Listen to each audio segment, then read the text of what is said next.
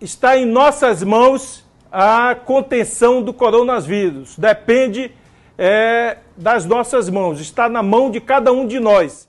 O coronavírus chegou à Bahia. E nessa semana, o governo do estado e as gestões dos municípios começaram a adotar medidas para tentar reduzir as infecções e os impactos causados por elas. Nós ainda estamos vivendo um momento sob controle que não deve gerar é, alarmismo nas pessoas. No entanto, os bons exemplos mundo afora mostram que as cidades que se anteciparam, os países que se anteciparam com medidas preventivas, tiveram muito melhor êxito no enfrentamento ao coronavírus. Restrição social, suspensão de aulas, voos, festas, eventos, fechamento de parques, academias e cinemas. Eu sou Jade Coelho e como a Bahia está lidando com a chegada do coronavírus é o tema do terceiro turno de hoje. Começa agora o terceiro turno. Um bate-papo sobre a política da Bahia e do Brasil.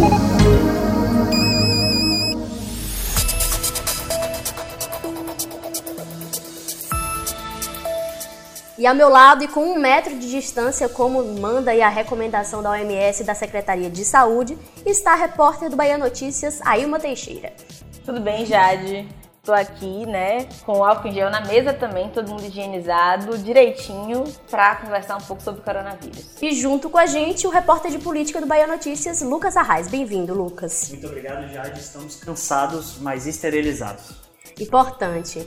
A gente, é, nessa semana, a situação do coronavírus está se agravando na Bahia, o número de casos está aumentando e eu queria saber da rotina de vocês. Como é que tá? A Ilma tá de férias e veio para a redação para a gente poder gravar esse episódio de hoje. Então, Jade, de fato, saí de férias bem no início aí da nossa quarentena, né? Não sei se foi a melhor decisão, acabou que essa coincidência aconteceu comigo, mas, assim, passeios e planos pessoais a gente atrasa, dia, o que importa agora é a saúde de todo mundo, de quem a gente tem perto. Eu moro com meus avós que não são tão velhos assim, mas já são idosos, então a gente tem que se precaver, né? Tô em casa quietinha com eles. Nada de, de estocar comida, tá, gente? Sem desespero, mas também economizando um pouco a grana, porque a gente sabe que os efeitos vão, vão ser longos. Exatamente. E você, Lucas, como é que tá sendo esses dias para você?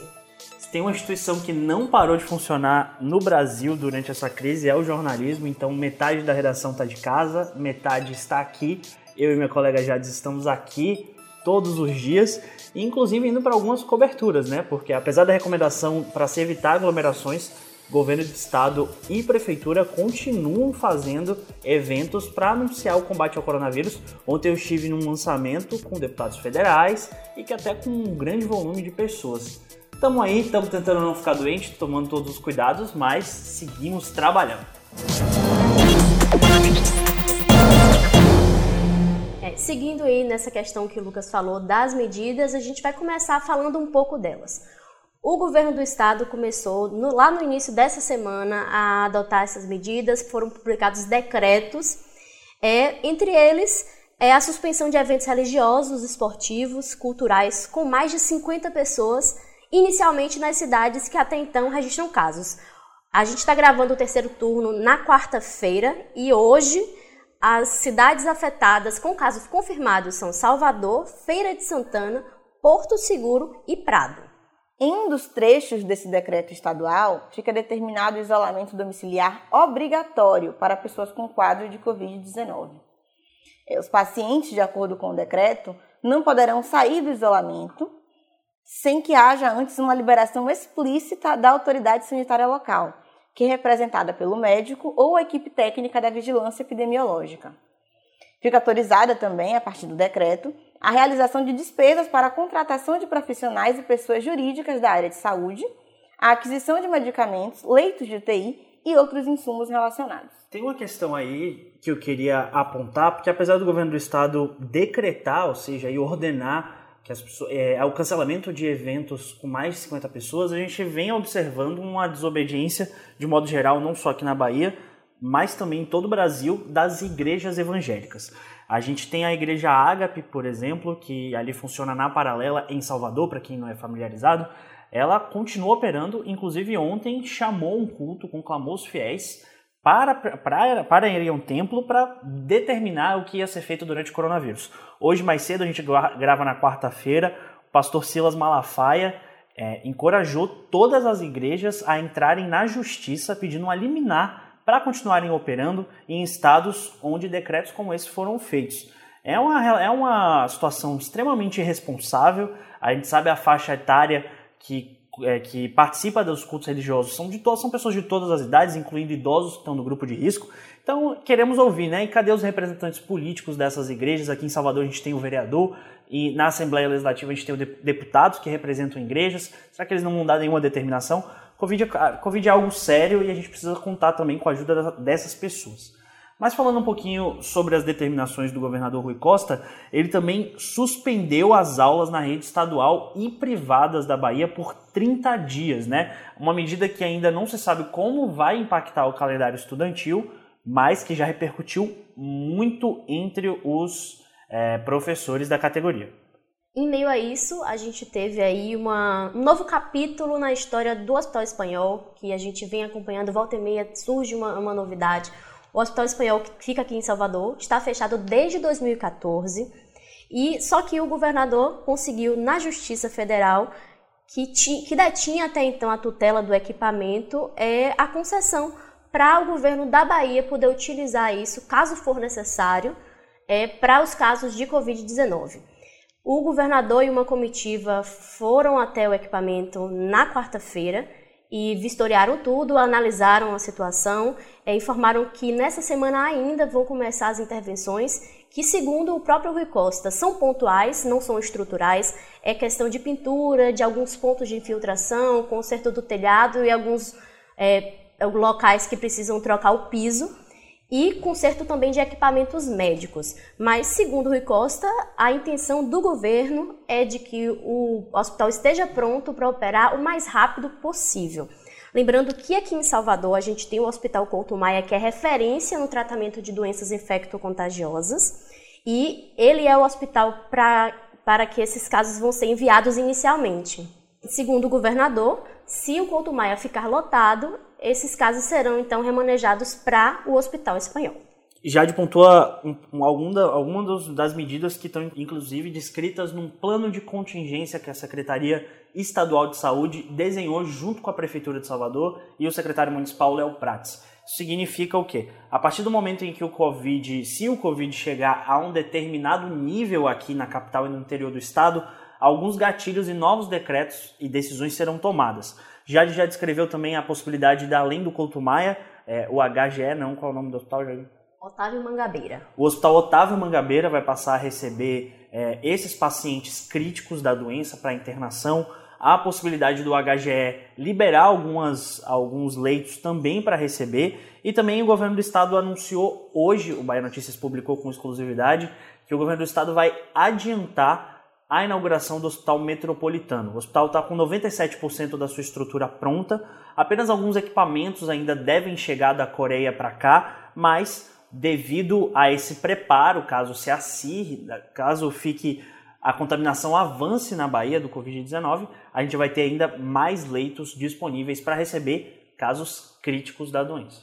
Autorização para uso temporário do Hospital Espanhol, isso, aquele hospital que está fechado há três anos, para usar nesse período de crise do coronavírus. E hoje à tarde conseguimos a liminar favorável do juiz federal, autorizando a posse temporária do governo do estado da Bahia. E amanhã, pela manhã, no primeiro horário, nós estaremos fazendo uma inspeção, uma vistoria técnica para verificar a situação real e atual das instalações físicas e dos equipamentos. E posteriormente tomar uma decisão final sobre a possibilidade ou não do uso desse hospital para esse período de crise. Entre as medidas também anunciadas pelo governo do estado está também a medição de, de temperatura das pessoas que chegarem aqui ao estado. Só que, inicialmente, essa medida parece que não está sendo efetuada. Isso caberia à Anvisa, que é quem cuida, né, que é, é responsável pelo aeroporto de Salvador, e o governador Rui Costa responsabilizou a agência pela não aferição da temperatura dessas pessoas que estão chegando à Bahia. Porque a responsabilidade do aeroporto de Salvador é da Anvisa. Então, não entendo como é que ela fez crítica. Só se ela fez uma autocrítica, você está querendo dizer. Aí eu apoio a Anvisa na autocrítica que ela fez que ela não cuidou da, da e que nós estamos hoje no aeroporto. Já tarde começa. É, hoje na rodoviária. E hoje eu assino, vou dar aqui em primeira mão para vocês, um novo decreto com novas restrições. Ainda falando de aeroporto, o governador também solicitou à ANAC, que é a agência reguladora da aviação, é, a suspensão de voos, tanto que partem de Salvador para São Paulo e Rio de Janeiro, quanto dos que chegam de São Paulo e Rio de Janeiro a Salvador. Lembrando também, acrescentando, na verdade, que São Paulo e o Rio são os estados que até então registram a transmissão comunitária do coronavírus, que é aquele tipo de transmissão que a gente já não consegue mais identificar de onde partem os casos. Na Bahia, até então, até o dia que a gente está gravando esse podcast, não há registro de transmissão comunitária. Então, mais um decreto que ainda não foi publicado, mas o governador Rui Costa já adiantou para a imprensa e para a população né, da Bahia, é que o transporte ele vai ser, vamos dizer assim, bloqueado. Então, ônibus intermunicipais que saem de Salvador, Feira de Santana, Prado e Porto Seguro já não poderão mais sair.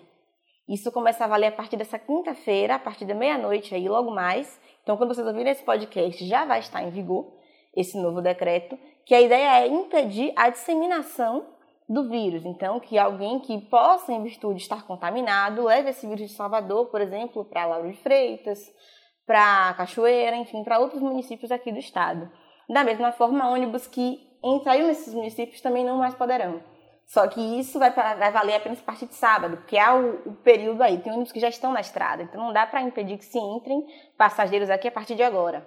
Então, para dar o tempo das viagens já em curso, a partir de sábado já não entram mais ônibus em Salvador, Prado, Porto Seguro e Feira de Santana. É possível aí que novas cidades entrem nesse decreto, né? O, por exemplo, Prado, vamos dizer, aderiu ao decreto a partir do momento que surgiu um caso lá. Então, é possível sim que novos casos, novas cidades comecem a passar por, por medidas mais severas, como é o caso desses quatro municípios. Mas até então, até essa quarta-feira, quando a gente grava, está restrito aqui para Salvador, Feira de Santana, Porto Seguro e Prado.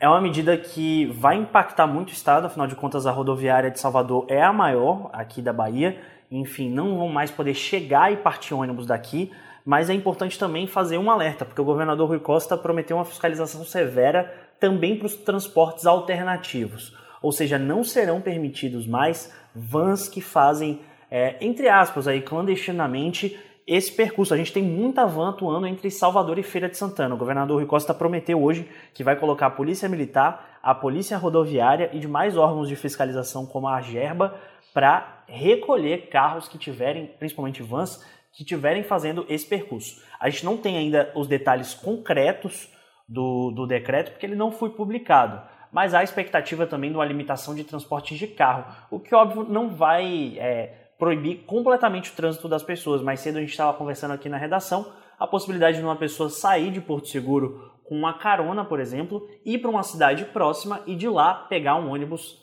para uma outra cidade. E mais uma ação conjunta aí do governo do estado com a prefeitura de Salvador, eles publicaram um decreto determinando que os transportes públicos, né, os ônibus coletivos que fazem aí o transporte dentro de Salvador, os intermunicipais também, os interestaduais, metrô, trens, ferryboat, lanchas sejam higienizados. É uma medida eficaz porque muita gente não pode ficar em casa, precisa trabalhar, né, faz um trabalho essencial ou não conseguiu ainda uma liberação com o empregador. Então, o transporte público continua sendo muito utilizado e precisa, é, é necessário que se evite ao máximo que ele seja ali mais um ponto de contaminação para a população de Salvador e, claro, de outros municípios da Bahia. Mas é uma medida também curiosa para a gente, porque, por exemplo, eu ando de ônibus em Salvador desde sempre, eu nunca vi os ônibus serem higienizados aqui. E a gente viu imagens disso, né? Tinha-se até muitas críticas, porque se vê muita barata, muito, muito bicho no transporte público e se precisou fazer essa intervenção agora obrigatória, então é possível que nesse ponto é, a gente veja uma mudança, veja de fato os transportes mais limpos, né?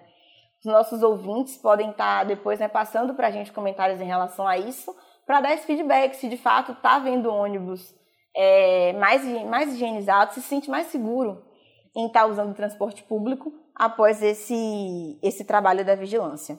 Além do governo do estado, os próprios municípios vêm adotando medidas. Né? Salvador, por exemplo, se antecipou ao próprio governo do estado. Né? Antes do governador Rui Costa fazer aquela transmissão ao vivo que ele deu as anunciou as primeiras medidas, a Prefeitura de Salvador já tinha anunciado algumas medidas, a exemplo da suspensão das aulas inicialmente por 15 dias e na rede municipal de ensino e que compete também às universidades particulares, também a suspensão de eventos, o fechamento de parques e a suspensão por tempo indeterminado do recadastramento de pensionistas e aposentados.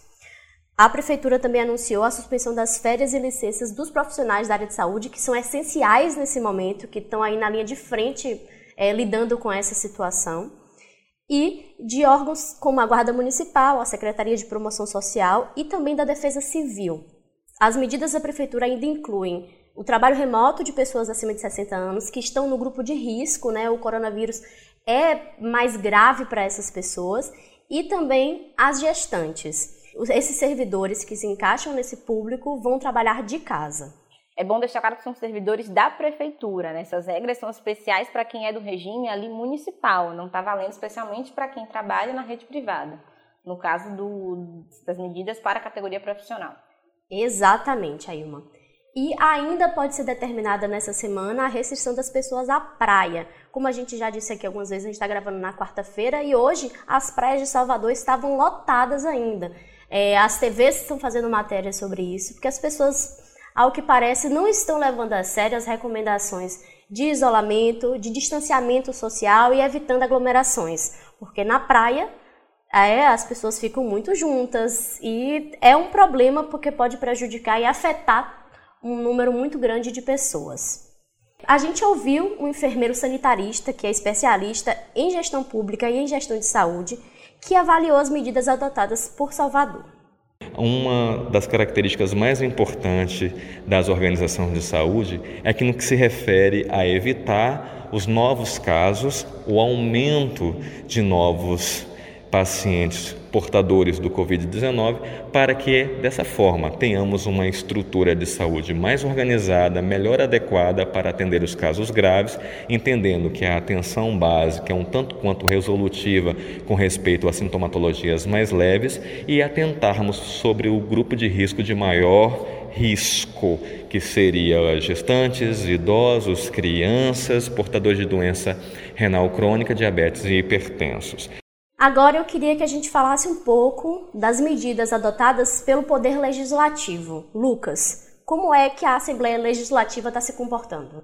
É, já de Assembleia se reuniu segunda-feira, o presidente Nelson Leal voltou da sua festa de aniversário no interior na tarde de segunda, fez uma reunião com a presidência e determinou o que a gente chama de regime de turnão. Ou seja, em vez de dois turnos, a Assembleia vai passar a funcionar apenas em um turno.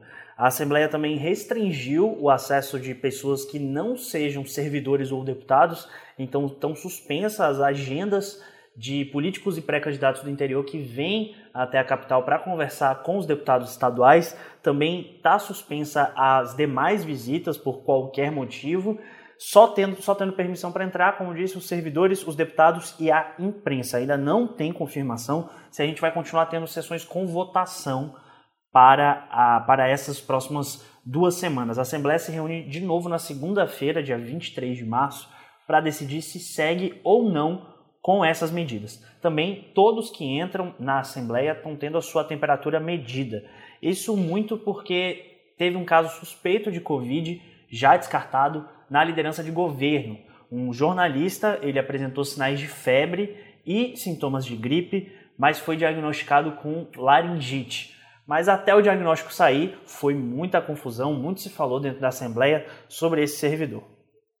Eu vou destacar só um, um lado, porque alguns deputados decidiram tomar uma decisão para além do que dessas medidas que a gente escreveu da ALBA. A maior parte dos deputados de oposição decidiram fechar os seus gabinetes, ou seja, apenas o deputado vai para casa para registrar e participar das sessões todos os funcionários estão liberados do home office e eles não estão atendendo. Porque apesar dessas restrições, a gente está vendo alguns deputados estaduais continuando a cumprir suas agendas, só que do lado de fora. Ou seja, você vem um prefeito do interior, se foi um pré-candidato a vereador do interior, ele é recepcionado do lado de fora da Assembleia, já que não pode entrar, mas só nesse percurso a pessoa já saiu do interior, já veio para Salvador, já se expôs a uma cidade que está com casos de Covid vai voltar para o interior. Então é um movimento que exige minimamente responsabilidade.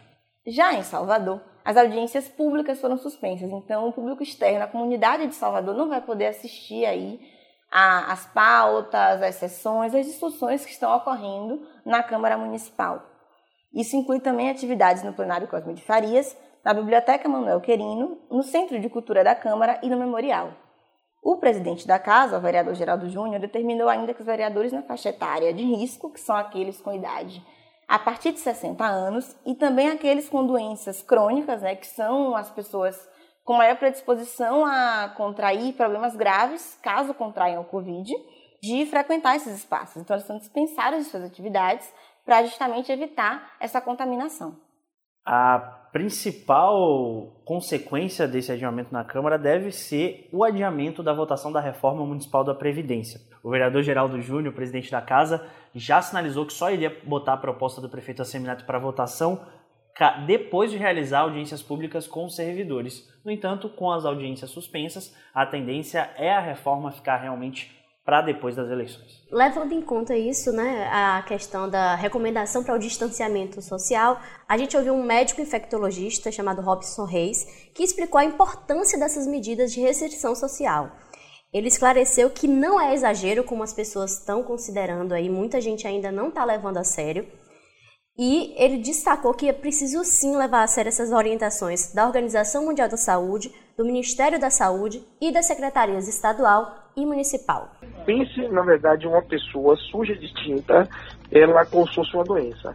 E aí ela sai em uma, uma, uma cidade, colocando todo mundo de tinta, sujando ao mesmo tempo bem rapidamente todo mundo vai querer tomar banho, né? vai querer se limpar, vai querer usar um banheiro, vai querer usar água, não é isso? Uhum. Então, talvez não vá ter banheiro suficiente para todo mundo tomar banho, se limpar o que for, né? Uhum. Mas se aquelas pessoas começam a se esconder e ele vai achando um ou outro, eventualmente vai sujando, elas gradativamente vão tomando banho e você vai ter que organizar tudo. Então, a mesma coisa em relação ao sistema de saúde. Então, vai sobrar banheiro para todo mundo, vai sobrar água para todo mundo. Mas o sistema de saúde, assim, se todo mundo de vez adoecer, você vai criar um colapso. E aqui na Bahia, na cidade de Porto Seguro, um homem com diagnóstico positivo foi totalmente na direção contrária às recomendações de isolamento.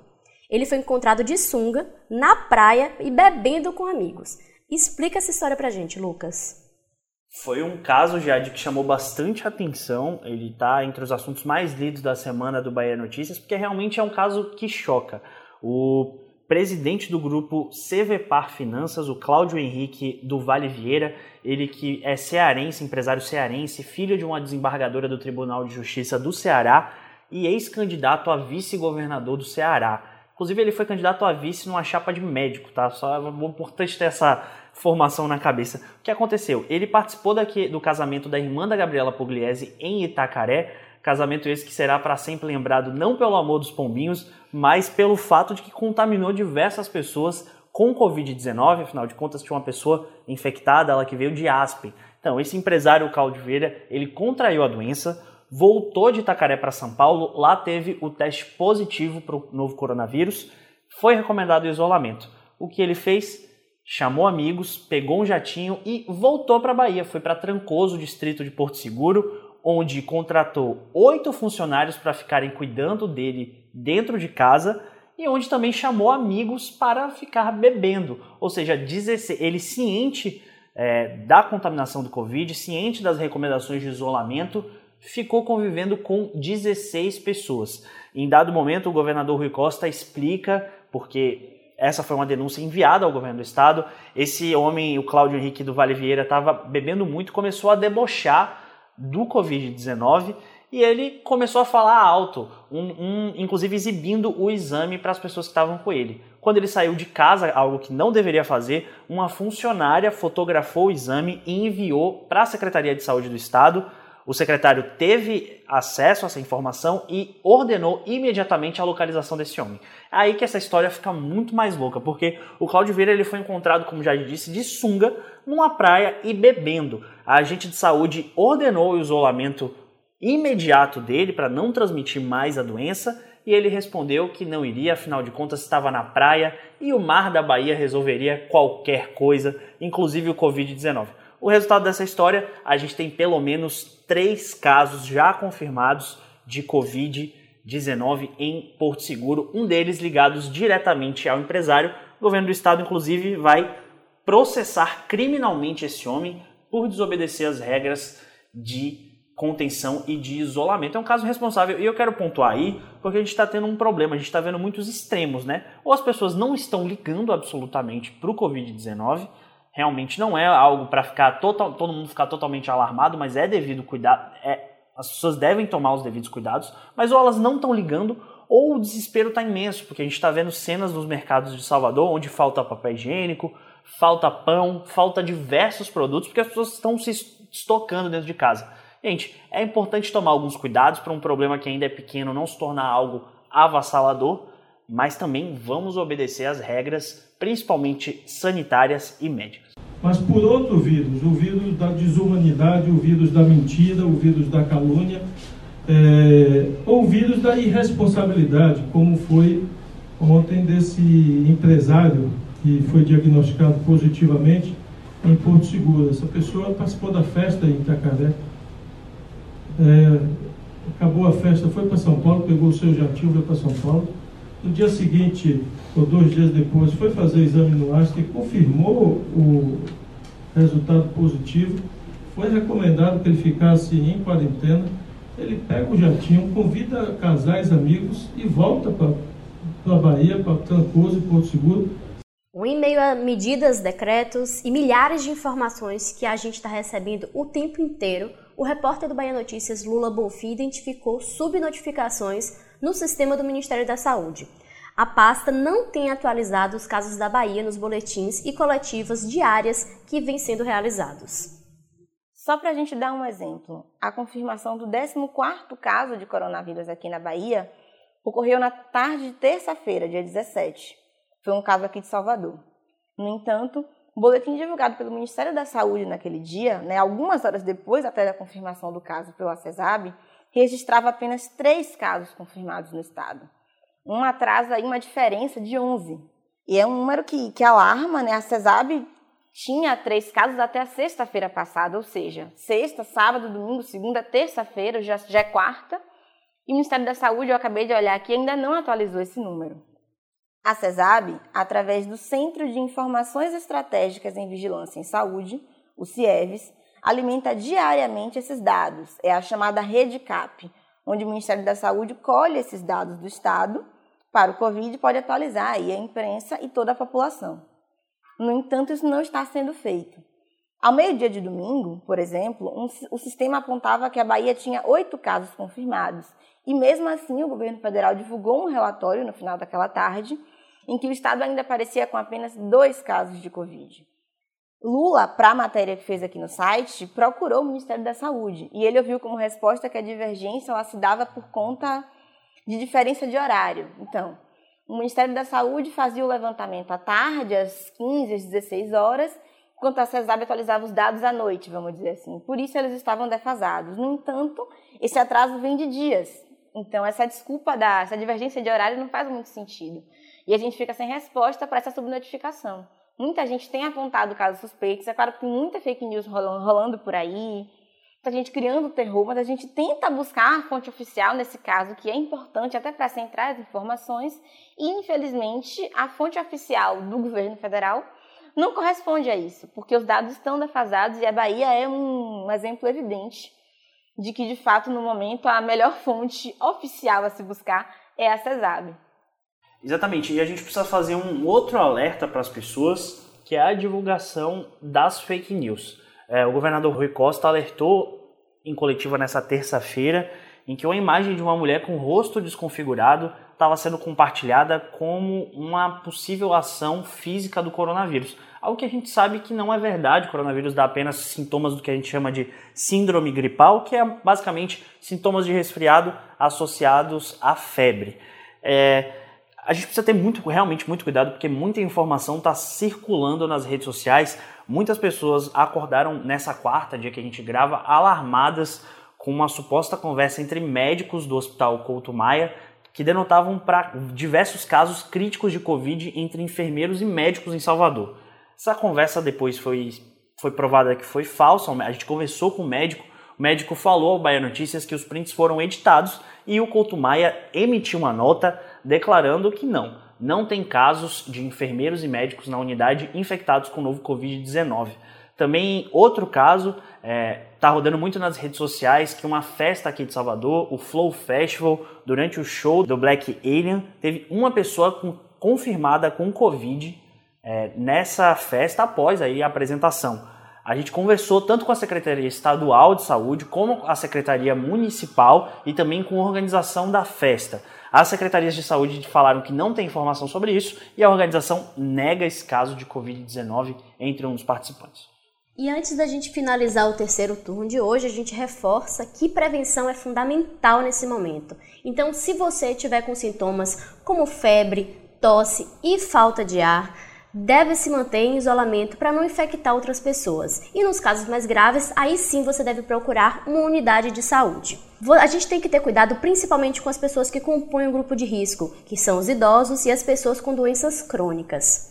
E além disso, aquelas recomendações de higiene, que são lavar a mão, usar álcool gel, se você for tossir ou espirrar, usar o cotovelo e o braço para se proteger e manter os ambientes bem ventilados. Além disso, a recomendação é não compartilhar objetos pessoais. Terceiro turno.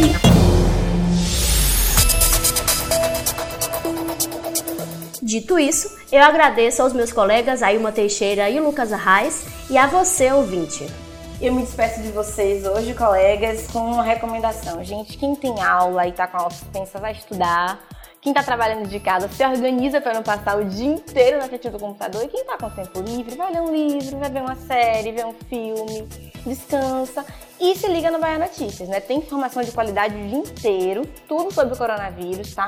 Informação verídica apurada e de qualidade para vocês. Muito obrigado pela audiência por mais uma semana. Com ou sem coronavírus, estamos aqui na próxima sexta-feira. Se você quiser falar com a gente, é só mandar uma mensagem para o Twitter do Bahia Notícias ou postar o seu recado usando a hashtag Terceiro Turno BN. O programa é gravado na redação do Bahia Notícias e contou hoje com a presença dos repórteres Jade Coelho, Lucas Arraes e Ailma Teixeira. A edição de som é de Paulo Vitor Nadal. Você ouviu o terceiro turno, o seu podcast semanal sobre a política da Bahia e do Brasil.